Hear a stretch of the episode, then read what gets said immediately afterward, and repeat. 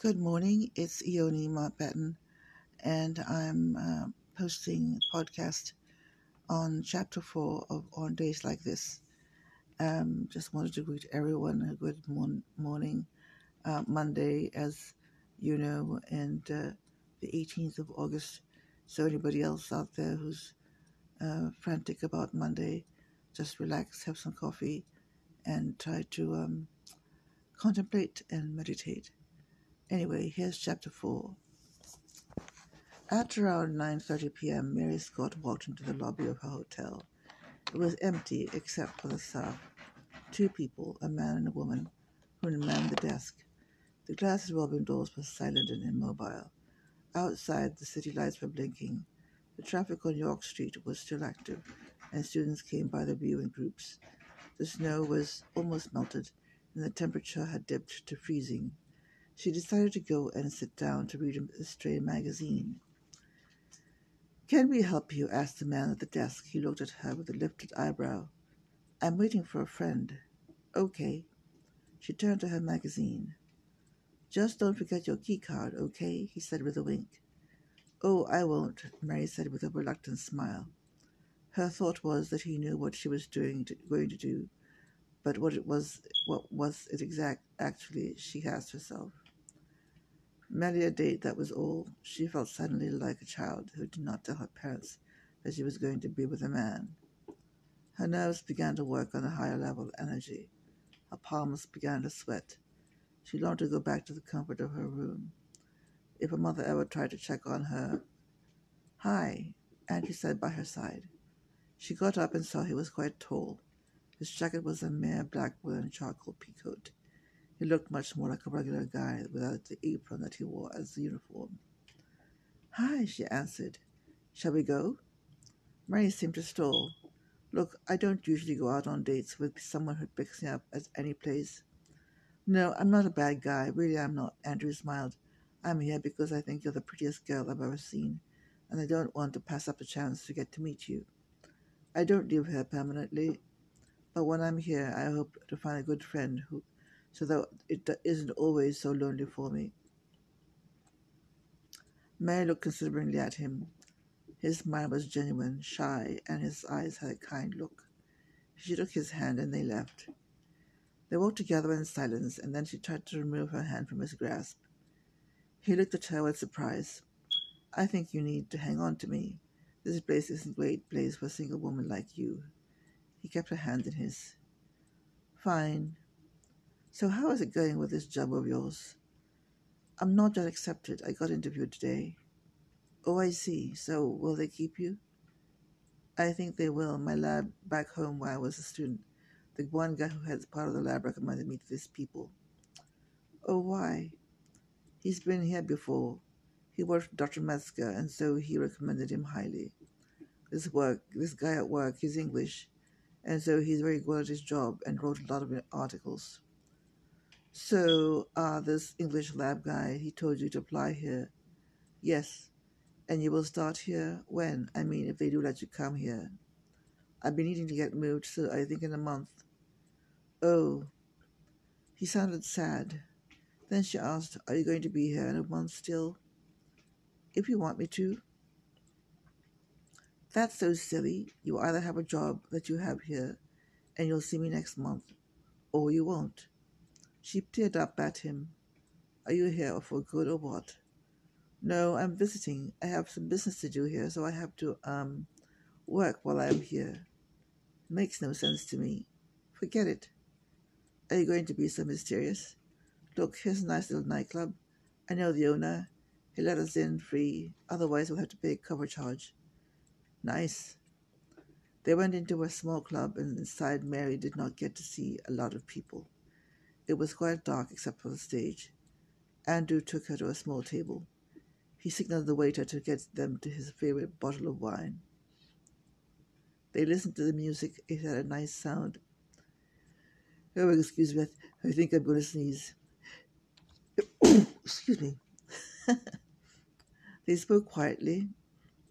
He was beginning to feel as though Mary was getting to trust Andrew. She liked him and he was a charming man and she thought he had a soft northern accent. Will you be here next month? she asked again. Yes, do you wish to see me again? Yes. He leaned over and kissed her lips. She did not draw back, but it was still a surprise. I wish you did not have to work here, though, he said finally. I know that it might be a very high bar to reach. You will be a very busy girl. I am up to it, she lifted her chin. Really? Are you ready to work till midnight every night during the week and on weekends too? He looked at her with surprise. She leveled a gaze at him. If it is needed. She rolled his eyes upward. Oh, Mary, you are a foolish girl. Why do you have friends who worked here and didn't get too much out of it? I'm telling you that this might not be great for a single girl. Your parents, are they going to live around here?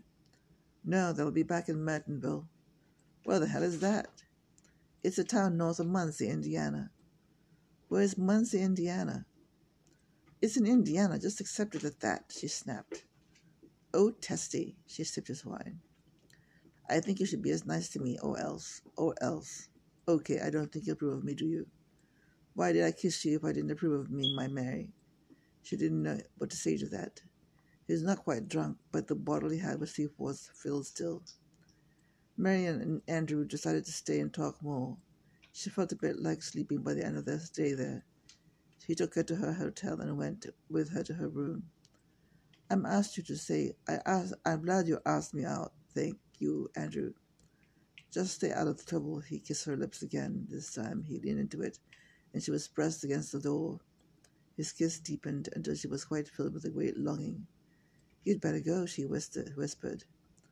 I'll go, Andrew said, and he let her go. I want to hear from you. Call me when you get back to Mertonville. He gave her his card. She caught his hand before he could leave. Why are you? Why do you? Because you are a special girl, and I want to be get to be friends. She did not believe him. He left her and walked to the elevator. Then, when he looked back at her, he waited before stepping into the open doors. Mary went into her room and locked her door. She lit her lamp on the bedside table. Her thoughts were muddled, mostly due to the wine.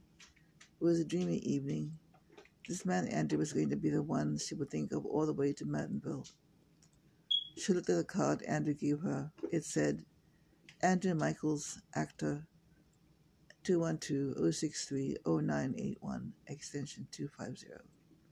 She gave a little gasp. An actor. Her face became flushed. Mary kept the card in her wallet and sat back in her bed. Many thoughts swirled about in her mind. The memory of his kisses made her feel good, and she decided that Andrew Michaels was a very nice guy. Well, that's the end of my uh, chapter four. Um, as I had said earlier, um, I am an independent author and I publish independently. I don't have enough funds to pay anyone for the cover page or um, do a lot of copy editing or proofreading. So as I read this, um, I'm quite dismayed that there are a few typos, but I'm hoping people are forgiving when they read the book. Uh, we actually came up with. Uh, uh, next uh, revision, and it has a different cover page.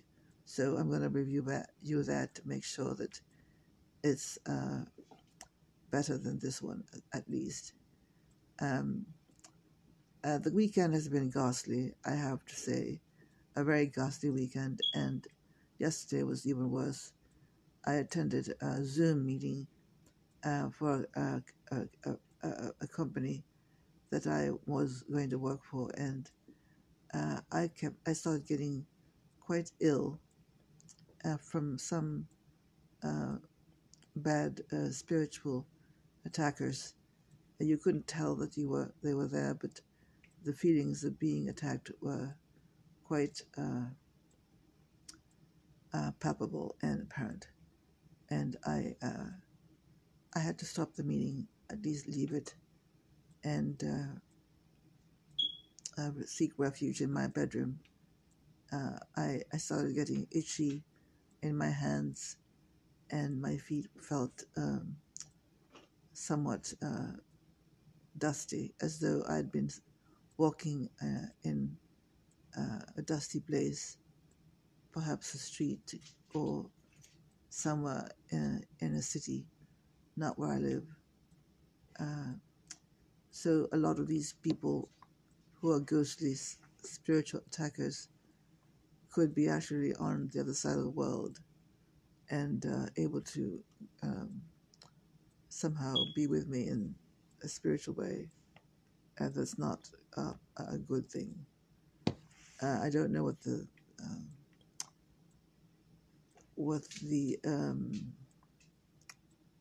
uh, solution is, but that's why I'm being watched on YouTube as I speak here, uh, so that my physicians will be able to um, find out who it is that's going with me uh, as I'm sitting here at my table uh, doing things and reading and uh, doing stuff on my computer. Uh, I want to, to ask I want to ask you all uh, for your thoughts and prayers that someday uh, things will get better for me. Um, my husband Colin is very concerned about it, and I believe that he too goes through this, um, but perhaps not as much on a, a scale that's like mine. But we both are suffering with each other this way. Um, I wish to um,